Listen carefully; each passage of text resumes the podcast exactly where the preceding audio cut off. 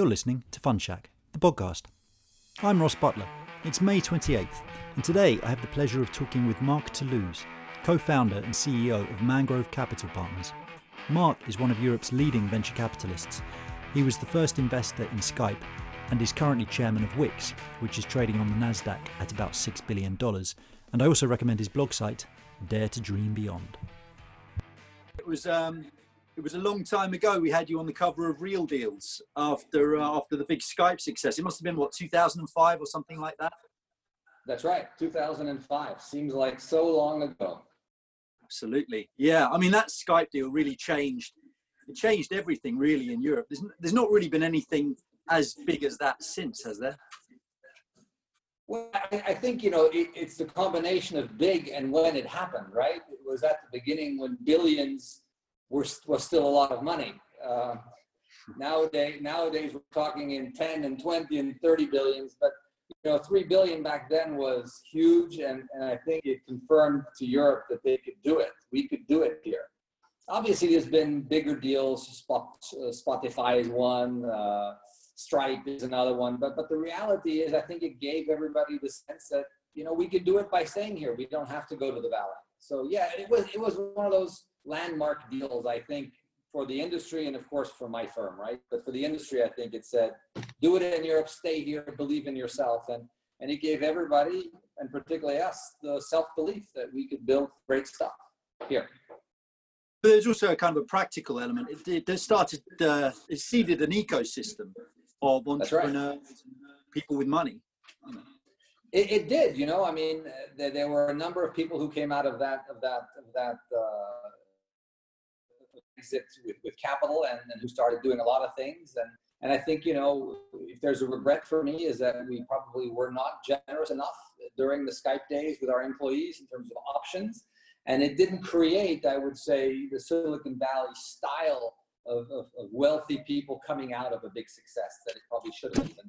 We've, we, we, when we look back historically, we say, hmm, that's one thing we didn't do well, and we applied that going forward to many of our other companies and saying, you know, if, if, if, if we're really going to build this ecosystem in Europe, it's fundamental that many, many people who come out of big successes like this have capital. Uh, now, Skype is at a different time. Uh, we weren't thinking this way, uh, uh, but that's the benefit of history. You can look back and say, what did I do right? What did I do wrong? And and the only criticism I have is about myself and about our, our team and the founders and all that, and saying, maybe we should have been a little more generous in parsing out the options. You know, we've changed that now at, at Wix, where, which is our, our, our other big one. You know, I'm chairman of the company. We now have two hundred fifty million, two hundred fifty, sorry, millionaires in dollars, because that lesson I learned at Skype, I came out and said, you know what, hmm, if we really want to build this ecosystem, we need to be sure that many people are truly benefiting from it. And so today, yeah, that number is about two hundred fifty people who are millionaires in dollars. We have three thousand two hundred employees. So, you know, one out of eight, one out of ten people is a millionaire at Wix. Yeah, that's amazing. Say, this is uh, this is W I X. It's the Israeli uh, website company that you're chairman of. That's, that's right. That's right. Yeah, yeah. And you know, we just passed another significant milestone in that company uh, a couple weeks ago. For the first time, we hit ten billion dollars valuation. And while that is, of course, always largely symbolic, uh, in my role as chairman, it's symbolic, but it all says a lot about that, about the company. Uh, a lot of people who have much of their wealth tied up into that business are, are going, wow, man, we've made it. And so our challenge is, how do we now take it to twenty-five billion, right? And, and so, so yeah, it's a great time. It's great times to be in the business. Yeah, it's so interesting what you say about spreading the wealth, because the, the leverage buyout model has stayed much more concentrated. I think the driven by some academic research that showed in a buyout situation, it does make sense to keep that equity more concentrated. And your experience in venture capital is is not that at all. You've got to spread the love. Yeah, I, I think it's, you know, certainly our experience, um, and, and it's certainly the data that comes out of Silicon Valley, right? I mean, yeah. If you if you if you really want to create an ecosystem, you need hundreds of, if not thousands, of people out there who are seeding deals, and well, the money has to come from somewhere. So it's all part of creating that ecosystem. I think we. You know, we didn't do a good job, as I said, at Skype. Uh, that taught us that one important lesson, that going forward, we would make changes to how we thought and how we encouraged, you know, companies to give away equity. And then luckily I'm able to talk to you about a very concrete example uh, mm. of a company being very successful. And at the same time, I, I can, I've, I've been public about, about the number of millionaires and about our, and we continue to apply that in many, in almost all of our startups. It's often the first, one of the first questions that we ask founders is, tell us what you think about sharing equity. And usually if, if we meet a founder who's like, well, you know, I, I, I like to keep it concentrated, then that's kind of a red flag for us, because we're like, look, we need the energy of everybody to make this successful. Um, and, and, and, you know, at the end, we are only as successful as the team that spends eighteen hours a day, seven days a week building these businesses. So you need to make sure that you spread the wealth to some extent. So I've always thought of Mangrove as a European investor, but, but Wix is Israeli, and I understand you're originally from Africa. So I got it all wrong. Yeah. No. Well, we started the firm, of course, in, in, in Europe, in Luxembourg in, in two thousand. We celebrated this year our twentieth anniversary. Um, you know, over, over time, we raised about a billion dollars and have been investing. And then in, in about two thousand seven, eight, right around when, when I met the Wix founders, it became apparent to us that while Europe was an interesting market, you know, four hours away by plane, there was another interesting market that frankly you can't ignore in tech. And so, you know, I got on an airplane, went out there, met people, you know, serendipity would have it, right? I met the Wix founders and I said, wow, these guys are absolutely magic.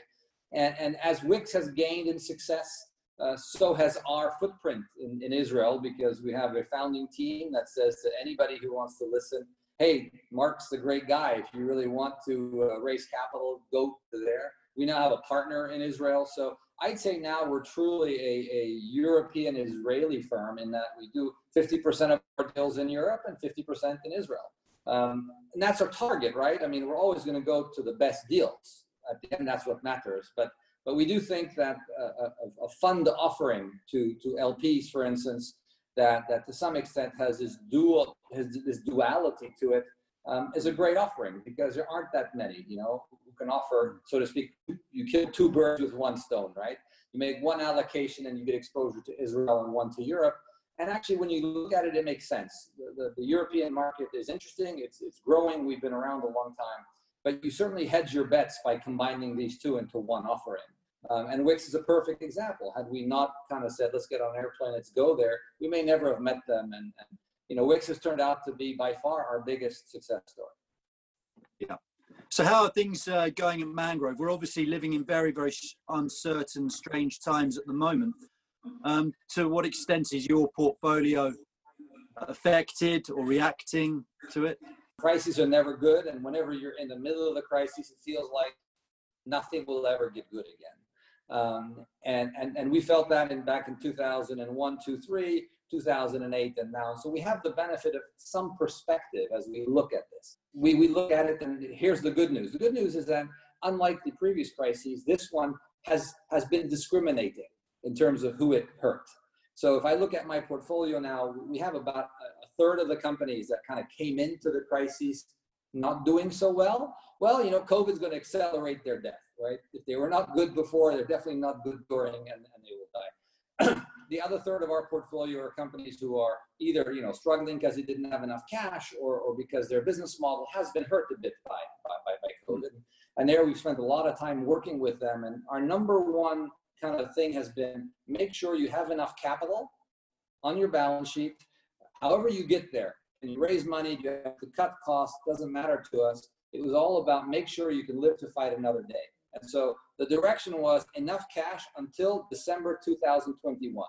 And I'm extremely pleased with how all of our C E Os, who initially were shocked by that demand of ours, said, you know what, it is the right thing to do, because my business was good coming into COVID. It kind of fell off a cliff, but tomorrow will be another day and I will fight another day, but I need, I need to exist to be able to do that. And then the third part of our portfolio are companies who are just absolutely benefiting from, from COVID, right? Those are healthcare companies, those are entertainment companies, who you just look at the traffic and it's just gone up. We announced earnings at Wix a couple of weeks ago. Um, our organic traffic was up forty-five percent year on year during COVID, right? So, and we saw that spike. The minute Italy went into hibernation, the minute Spain went into hibernation, the traffic just jumped. And I think for a couple of reasons. One is obviously people are at home, right? They're, they're, what else are they going to do? You can only watch so many Netflix shows, right? After that, you kind of have to get some sanity to your life. Um, and the other one is, I think there's a lot of people going, oops, maybe I need to think about a business that I'm going to start, because I may not have a job coming out of this, right? So we can talk a lot about, about COVID, but I'm more worried, frankly, today than about, about the economic consequences that are coming than I am about the pandemic. It feels the data we're seeing in our, in, from our companies is businesses are coming back online. People are realizing they don't, they can't be stuck at home.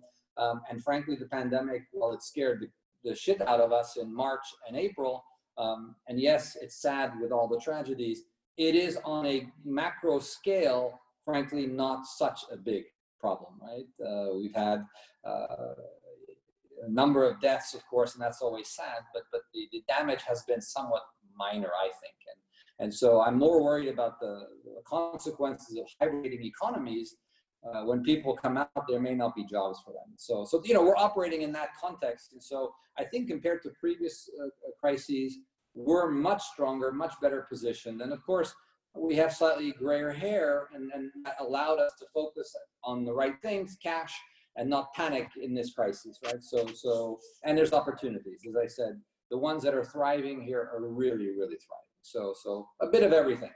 Yeah, yeah. Well, I tend to agree with you on the on the lockdown. My country in, in the U K, we're we're virtually in a in a coma economically, and the challenge is how to get us get us all moving again. But I guess one of the interesting things about venture capital is that it's always looking to the future. Um, I mean, you still have to worry about your employees and your your day-to-day commitments, but ultimately you're looking to change the future, not not the present. And technology Um, seems to be much more of a solution than any other sector could possibly be to changing behaviors and habits yeah. in a fearful world. That, that, yeah, that's absolutely true. And, and, and, you know, to do add to that, of course, it takes us a long time to build companies, right? So it takes us five to ten years to build companies. So what is three months in a five to ten year journey? It, it, you'll look back, at least we will look back at this and go, it was a blip in the life of our successful companies. Um, and, and, and I think, frankly, it is going to be a blip, generally speaking. We may, we may wake up in a year and our kids go, really? We had a lockdown? Or two years, we had a lockdown. And with the perspective we're going to get, look, we were, everybody was freaked out in March, right? I, I came back from Hong Kong Um, at the end of February. And I was in Hong Kong and Singapore, and I landed in, in Europe, and nobody believed anything was gonna come here. And I had spent now ten days out there, and I was like, holy, this is coming in some way. And it, it already started in Italy, and it was just major denial. So, you know, hopefully this, this we'll learn something out of this. And, and as I said, for me, it's a blip in the longer period of time. Um, and, and, and of course, it's easy to say that when you're worried about the future, not the present or the past. We do worry about the present. We still do have to pay our employees, right? Uh, cash is cash is king. You can only cut costs so much. And, and I think at the end of the day in our business, the beauty of having a portfolio is when you have twenty-five to thirty companies in that portfolio, you can say there's a third that are bad, a third that are struggling, and a third that are being successful. If you've, if you've invested in a, in a, in a, in a reasonably responsible way, right? By having a very varied and broad portfolio, now's the time where you get all the benefits of, of, of, of that strategy. So as a firm, you know, we, we think our, our, our portfolios that are, the active companies are, are going to yield tremendous value for our shareholders. I, I read your healthcare report on your website, which I thought was excellent. It was good enough for me to stop four or five times and read a fact out to my wife, which she found mm. interesting.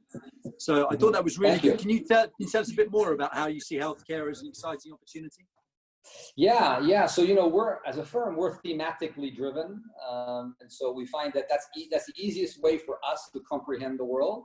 Um, you know, in Skype, it was about calling. We were being ripped off and we thought we could do something. Wix was about websites. And we have a number of themes that we come up and we write these type of reports. And healthcare is something that we started looking at a couple years ago from our perspective, which is how can software, uh, how can the internet help change the world, right? And and and we started looking at that, and, and probably the most significant investment we've ever made in terms of, I think, the ultimate importance of it was looking at this and saying, we think we can automate what a general practitioner does, right? If you think about a general practitioner, he goes or she goes to school, they spend, I don't know, eight years studying medicine, memorizing all sorts of what if scenarios. You know, if my left ear hurts, but my nose doesn't, could it be this or these other things? And that lends itself particularly well, actually, to technology, to software, writing these type of things. Mm. So we, we met an incredible founder, and, and so we, we, we built a company called K Health, which which is not, not, a, not a symptom checker, but it really is a very intelligent way of you dialoguing with with uh, with, with, with, with, with, with, a, with, with a robot. But the theme, I think, is if you look at industries, God, there's one place where I have never felt more stupid in my life is when I walk into my general practitioner's office, right? Because I have not studied medicine, and he or she can say anything they want to me, and I'll take that medicine. Because either, either I'm feeling ill. And so the disconnect of knowledge is so tremendous between G Ps and humans, normal humans, that we had never seen that in any other industry. And so we looked at it and say, wow, if we could even just get a tool for me when I walk into my doctor's office to say, hey, here's what I'm feeling. It might be this, or should I take this pill? All of a sudden, the asymmetry of knowledge and information is being addressed. And that's a bit how we're addressing healthcare is how can you bring information and knowledge to the common person, uh, all the while, of course, respecting the knowledge that doctors have. And we've made four or five investments in this space that really go after that theme. It's information, knowledge, because generally speaking, uh, healthcare is free, right? It costs a little bit of money. But if you look at the broader world and say to yourself, well, in the U S, there's twenty-five percent of the population that struggles to get healthcare. That's the U S. Never mind the billion people in Africa. Never mind the billion people in India. Never mind the billion people in China who struggle with that. Uh, we think this has truly global appeal if you can build products that people are going to adhere to. So healthcare is about that. Healthcare is about going after an industry that I think is probably, if we thought telecom was really broken. If we thought financial services were really crappy, healthcare is that on a magnitude of one hundred and, and being administered by, by governments, which usually means it's poorly administered. So it's a perfect formula for people who have ambition and courage to say, let me find my path into that jungle. And, and our path is intelligent software and knowledge to ultimately change, change this. And, and as you say, the nuggets that you get out of that report are, you know, we, I've had many doctors, as I've been very vocal about the things I've just said, tell me, Mark, you know, you don't know what you're talking about and this, and, you know, you have to be a doctor to start such companies. But one of the nuggets in that report is of the top fifty uh, healthcare apps out there in terms of revenue, not one was started by a medical practitioner. And I think it tells you a lot. It tells you that if you are a doctor, you are an incumbent. You are part of the problem, so to speak. Um, and I'm not saying there aren't some doctors, right, that can be creative. These are very general statements. But in general, if you're an incumbent, it's tough to change. Did you lose um, me there? Yeah, just, just slightly there. I, I wonder if you turned off your video, whether it would be worth having this as an audio only. Because okay, let's try, let's try that. Let's try that. Yeah. You were just saying that, that, that the, all, all the examples you gave, they were non-practitioners. That's correct. And, and I think it, it comes down to a lesson we've learned in most other industries, which is, if you are an incumbent, you are part of the problem, and it's very difficult to think out of the box that you've been trained to think in. And it's not to say there are not some doctors that can be innovative, but I think at the end of the day, at least all the great founders we've seen in our healthcare companies, we've realized that they don't come from healthcare. Yeah. And those, that data in that report certainly corroborates that feeling, right? But it creates a lot of stress for people because they go, you're not a doctor, how can you understand what medicine is about? And I'm like, well, I think a, a computer can do a good job too. So you compare it with the telecoms industry. Um, there are arguably greater complexity, more incumbents, more kind of, well, I don't know, maybe quasi-public involvement. To what extent can, can uh, some plucky little tech startup really take that on? Well, you know, I, I think you start off by solving the basic problems that you could solve, right? Which is um, a user experience that's poor. So think about the following usage case. Um, I'm a bit ill at home. I don't, you know, I really don't feel like driving however how long it takes to get to my doctor, sitting in a room with twenty other people that are sick, um, and hoping the doctor will see me quickly, right? That for me seems like really not cool user experience. Um, and if I could change that in, in a way that's meaningful, so that if I'm at home, I can self-diagnose myself and go, oh, I'm actually okay. So first of all, I have peace of mind that I'm fine. Uh, secondly, if I want to, maybe I can or- arrange a Skype call with a doctor all from my home, and he or she can then prescribe things. That seems to me like a really easy, easy user experience. And I don't care what the industry is like. Ultimately, if you take friction out of processes, humans like that, and they'll try something different. And that's my view on starting, right? And we're seeing that in a number of other things. We, we're also shareholders in it, in, in the world's most important um, uh, menstrual cycle tracker. So period tracker, right? A company called Flo, F L O. Now, here's this company, and it started off as a, as a menstrual cycle tracker for people, for women who wanted to get pregnant. You know, when I spoke to my wife, who's had two children, about this, she essentially said, I've been tracking my, my my my cycles, but I need an app for this. And but the reality wants and needs an app for everything. And sometimes people my age or, or my wife's age, we struggle to understand that. And so the new age of medicine is also understanding that younger people have different ways of wanting to access this, right? Now, funnily enough, this company was started by two brothers.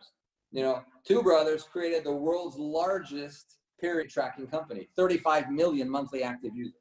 So the other thing it tells you is that, you know, you hear a lot about femtech or this tech or whatever. I think at the end of the day, I, we certainly don't say you have to invest in women because it's their female tech or men because of this. We always just look for the best people. And these two guys had great ideas. And at the beginning, I, it was hard for me to believe that they could crack it. But there it is. Proof is in the pudding. They've been able to build something great. So, so for me, it's all about taking friction out of that user experience and or coming up with apps that are going to bring a new experience. In this case, menstrual cycle tracking. Uh, and, and, you know, my wife with two children would never have used the app. But at five years old, I guess there's tons of you who think it's useful. That's the novelty, I think, in healthcare that you have to go after. And bit by bit, it's going to get more specialized, right? So we are, we're also invested in a company called Happify, and they go after um, mental health issues. You know, in the U S, twenty-five percent have been to a psychologist. So, you know, we've pretty much figured out physical healthcare, not one hundred percent, but we're doing a reasonable good job. But we're not really good at dealing with with with head cases, you know, and and, and so they they they they've come they they built a company yeah, they they they built a company to try and help you solve that at home, so you don't have to spend two hundred dollars on going to seeing a psychologist eight times, you know, so it's a couple grand where you go. So I think all of these things are happening, and and before you know it, people are gonna go, oops, that's big, that's big, you know. So yeah. That's health healthcare is exciting. Healthcare yeah, is exciting. Happify. That's such a great name. It's funny. I was going to mention psychology because for me the the, the theme here is. is also that people are very interested in understanding themselves. They want to they want to figure themselves and their family members out to make their lives better. And people are understanding that, you know, it's things like, you know, your life doesn't have to be bad, and there's there's normally a, a problem underlying that problem if only you can understand it. And these days you can become an expert in whatever in whatever ails you, and any technology that makes that easier is surely going to be snapped up. It really feels like something that's fundamental to the human experience that's being addressed by these technologies. I, th- I think it sounds great. Yeah, and, and you know, Ross, at the end, who whoever would have thought that Facebook or Instagram or these type of businesses people would have liked, right? These were all gambles at the beginning. And we're seeing the same thing play out in healthcare. What doctors would think is intuitive to them is not naturally intuitive to a twenty-five-year-old, right? Who's looking to understand him or herself better. And and and Flo is a perfect example. I don't think any doctor above forty would have thought this was a good idea. Doesn't matter what you are, right? And and so I think we're going to see crazy stuff come out of this. And then bit by bit, you know, there's going to be the consumer-facing type companies, apps. And then there's going to be the ones that go after, you know, how do I process bills better? How do I do this better? And and and one, we're going to have to find some level of balance between this, because health is obviously much more complex um, than likes and, and shares and these kind of things, right? It's very different. We're dealing with people. And so when you're giving advice online and things like that, the psychology side of it is coming, but that's very much a, a developed world problem, right? When, when you can't feed yourself, or if you're, you know, I think I read in The Economist last year that three out of four doctors' visits are improperly diagnosed in India and in China. And that's because usually the doctors in the villages are not very well trained. And so when you think about, when we think about it as an investment firm, is how to try and solve a global problem as opposed to just trying to solve a problem in one country or another, right? We're seeing the same thing happen in, in, in insurance right now, healthcare insurance, for instance, right, which has been on the private side, uh, very much a, a stodgy old business run by insurance companies that have been doing it for eons. And again, this new generation is the twenty-five-year-olds are saying, what do you mean I can't check my policy on an app? It's, you know, it's like the neobanks, Monzo and those guys is, why do they appeal to the young people? Because they have a very easy front-end usage case, right? Yeah. And, and, and the same thing is happening in insurance and health and all of these things. Whether you can build a good business about this, I don't know, right? And, and, and the fintech companies are finding that out right now. It's not enough just to have users. Ultimately, you need to You need to have a business, but but but that that the need is there, and that the consumer is changing, one hundred percent has happened. It's not happening; it's happened, and you have to respond to that. And those are the opportunities for investors like us. Yeah, going going back to the diagnosis side, what opportunity is there for kind of deeper tech? So you've got the interface stuff, but to what extent can A I really replace doctors and medical professionals in genuine Di- diagnostic? Well, I, I think ultimately specialization is what will save doctors, because it's harder, right? So the more specialized you are, the less likely you're to be A I'd out of the system. Um, because I think A I is still very much in its infancy. And so A I can do a lot of things, and, and computational power has given it the ability to look at different scenarios and go through a lot of data. I mean, give you an example, my company, K Health, you know, we now have four or five million users, but more importantly is we have medical records on these type of people. So three or four million over twenty years, because we bought a database from one of the largest Israeli insurance companies. But the, what, the, what you get from the insurance company is not like an Excel spreadsheet that you can kind of look at very easily, right? You get all this information, a lot of it is handwritten, so they have to build this piece of software to understand it, and so they end up with billions of individual data points, billions. And so what, what their A I is able to do is to associate different data points in a way that it's never been able to be done before. And that's, I would say, A I version one point oh, right? The, the idea that A I is going to take over your life in the next five years, I think is a bit still science fiction. Um, but, but, but, but yeah, it's, it's, it's happening. The, the deeper it is, you know, we're now seeing robots perform operations. Um, I mean, you know, at the end, the technology lends itself particularly well to speculative analyses. We've seen at K Health, customer or users tell us, I've been diagnosed with this. I wanted to test your app. Within ten minutes, you diagnosed what I had. It took me two years, three years before to go see my G P, to get blood tests, to then come back and see him, sent to a specialist, and so on and so forth. And when you're dealing with, with very problematic diseases like cancer and these type of things, two years is your life that you've given up. So the faster, the better we can do it, you know, the more people we save, and, and, and the better we're going to be. I, I consider myself sitting on the more skeptical end of A I's capabilities, but something I read on your website kind of swayed me. Uh, it was actually in your voice report, which which is talking about how A I will, you know, have voice and, and eyes and ears, and therefore start to absorb real world context. And yeah. When it does that, it will start to be able to deal with genuinely complex Um, issues, which was a, just another on a separate on a separate kind of technology theme, but something else that I thought was was very interesting. So you, you see voice as a big opportunity? Yeah, I mean, look, right now I would say around voice, the world is polarized, right? It's polarized into people like me who think it is you know, the next great thing, and people who go, it's just a feature, because who's really going to use voice, right? I'd say the majority of the people lie in that second group, right? Uh, because I think it's difficult for them to understand how voice is really going to going to be. And that's why in that report, I made a statement. I said, the keyboard's gone in five or ten years. It's an easy thing for people to understand, but it was more directionally to help you think. You never thought you could, you'd ever be without a keyboard, because how else would you input into, into, a, into a computer? Well, all you have to do is watch Star Trek or Star Wars to recognize that, you know, unfortunately, no, this is a very inefficient way of doing things, right? Today, you know, you, you whether you choose to use a Google product or an Apple product or an Amazon product, the reality is voice recognition is pretty darn good, right? The, the other day, we, we had a demo from a, um, I think a Ukrainian entrepreneur, and he was speaking in English. I don't think I could have understood him, right, without the help of the trans, of, of, of, of the, rescri- the rescribing of his speech.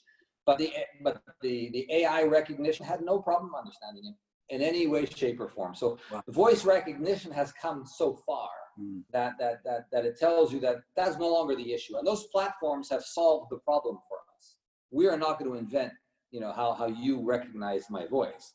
What we're going to do is take that capability and build companies and products. So the keyboard is a perfect example. Um, what we're what we're seeing in, in many other areas is is is people beginning to want to listen to voice content. Also, we've made a few investments in that in that space. Companies that are growing because people are tired about screen time.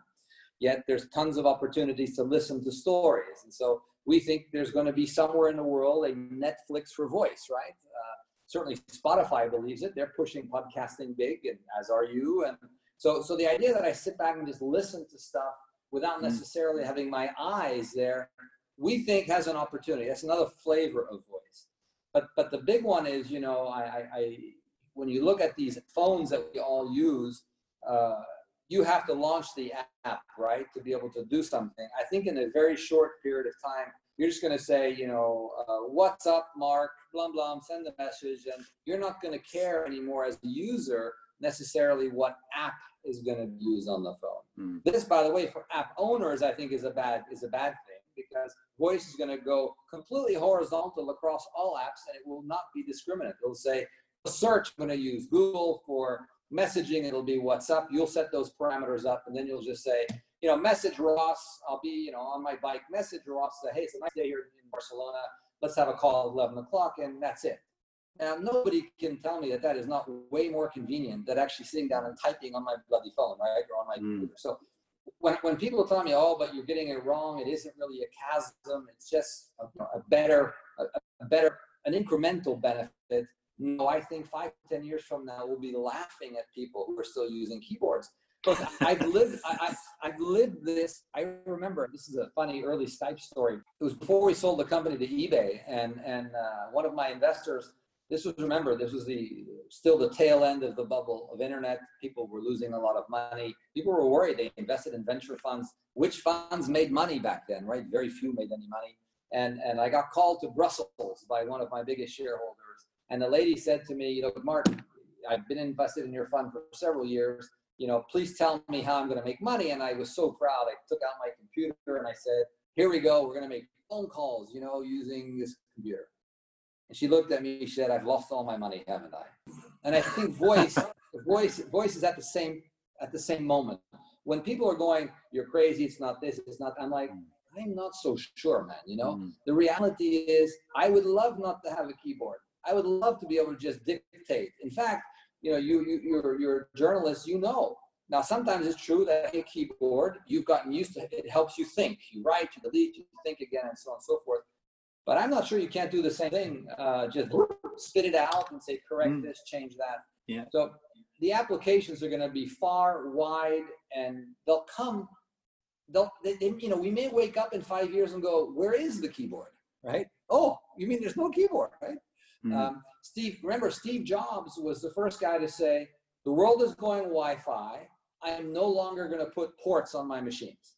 Mm-hmm. And everybody said, the guy's a madman, you know? Well, I got a Mac. I don't have a port anymore. And and who who who uses sticks? And nobody anymore. So mm-hmm. This will happen very, very quickly. It'll, it'll sneak up on many of us. And those who haven't paid attention will look back and go, damn, I should have invested in companies doing stuff in that space. So that, that's kind of our view. Yeah, I find it very convincing, and I'm tied to my keyboard. It's also quite ironic because, you know, there's only two generations of office workers ago when everything was dictated anyway. And a lot of lawyers still do dictate because they're stuck in the past, but actually it's Correct. The future. Exactly. I mean, we're back to the future, right? In, in, yeah. in many, many things. And there's this startup that, that's doing kind of, that we've invested. It's a French company, and they're doing, you know, they want to be the Netflix of voice. And when I try to explain to people, I said, don't your parents remember listening to the B B C once a week to a show? Well, yeah. I'm like, well, it's exactly the same thing, you know? Yeah, you're now binging shows, right, uh, on Netflix, yeah. but you'll be able to do the same thing on voice. Why wait? But the truth of the matter is we don't need video all the time either, right? That's, I think, the truth. Yeah, yeah. So to, to round this up a little bit, what in terms of uh, what you're doing right now, I assume your investment rates on hold and you're looking at your portfolio a bit, a bit more or, or what? Or are you continuing to invest? I mean, look, the reality is everybody has slowed down investing just because in times of crises, you only get criticized. There's no upside, right, in taking bets. Now, most of our big success stories, we invested during times of crises. So it's also when nobody else is looking that you have to find that diamond in the rough. I'd say we're spending a little more time uh, managing our portfolio than we are necessarily at making new investments. Um, but again, over a ten-year life of a fund that we, that we may not be investing actively over a few months, does it really make a difference? No. We announced a new investment last week. We'll be announcing another one, I think, in a few weeks. But, but these are, you know, it's just, I think it's natural for, for everybody to take a pause and go, how long is this thing going to last, right? I mean, yeah. if, if you if, if you take the opportunity to go back and listen to our politicians who were talking to us in early April, right? It felt like the world was coming to an end when you listened to that. Perhaps if you were in Italy and in Spain, it did feel like that. People were dying. It was terrible. I think now, kind of entering end of May timeframe, we look at this and go, two things. One is it wasn't as bad as we thought. We've put our economies in hibernation. So number one, the economies have to come back. That's a massive push for our companies. And two, that's what you're hearing everywhere now. Since they can't tell us that it's gotten so bad that we're all going to, you know, in trouble, they're now selling us on the second wave, right? Be careful, that's coming in October, November. Well, there may be a second wave, Ross, but it's never going to be as bad as the first one because we know who he is, COVID. Now, right? Mm. We know how to deal with him. We may not like the consequences, but we know him. So I don't think it's going to be as bad. So I think, you know, it's going to, we're going to look back and say this was several months of a problem. Um, it's going to have lasting effects, of course, on un- unemployment of our own doing, right? And all these kind of things. And, and our companies need to be prepared to be really active kind of September time, kind of September time. And yeah. since we helped them manage their cash till the end of two thousand twenty-one, they'll be able to use that cash faster or not. On the short term, valuations have gone down. In the short term, anybody who has cash kind of is king. Uh, so the pendulum, of course, has swung back in favor of investors, not mm. entrepreneurs. And you hear a lot of entrepreneurs whinging in the market about this. It's not fair. It's not this. Well, for ten years, you know, they've been calling the shots around prices and all these kind of things. And, and life is a perpetual pendulum. Sometimes it's in your favor. Sometimes mm. it's against yours. And, and, and so, so. No, you have to be active. This is the moment to be very, very active, being very engaged with your portfolio, meeting new entrepreneurs. Anybody you finance now is going to remember you forever. I mean, the Wix guys still tell the story that, you know, we gave them a term sheet in two thousand eight, right in the middle of the crisis. I think maybe it was a month before the crisis. We did it maybe in September. The crisis really hit in, in, in September, late September, October. And they called us up and said, are you still going to honor your term sheet, right? I'm like, yeah, nothing's changed. Mm. Luckily, right? I didn't change yeah. my mind. Um, but, but but but they remember those, you know, you know they, they remember those things. And so this is also where, you know, you make a name for yourself by saying, hey, you know, I'm a man of my word. Um, maybe I have to come back to talk to you about valuation because frankly, they have come down. Um, but but who knows? I, I think you saying saying you're not going to be active is, is pretty irresponsible at this point. Mark, well, it's been it's been great catching up with you. It's so fascinating, and best of luck with uh, everything you're doing. Maybe once the lockdown's over, we can uh, meet in London and do another one of these face-to-face. That would be fantastic. Of course, as long as I don't have to quarantine in the U K, um, that, that's yeah, fine. Absolutely. I'm I'm on I'm at my my country house with my internet connection. Uh, my wife purposely purposely makes it poor because when I come here, she usually wants me to be more involved with the family. Of course, we've been, now been here three months. You know, I've been struggling with this crappy internet connection for three months. So I do say it's my fault, like not yours. So, but it's been great to see, to talk to you, Ross, and see you again. And it sounds like you're doing a lot of good things. Thanks for all of this. You've been listening to the Fund Shack podcast. Make sure you subscribe and visit our website at fund dash shack dot com for many more video interviews. It's the private capital channel for alternative investment professionals. Thanks for listening.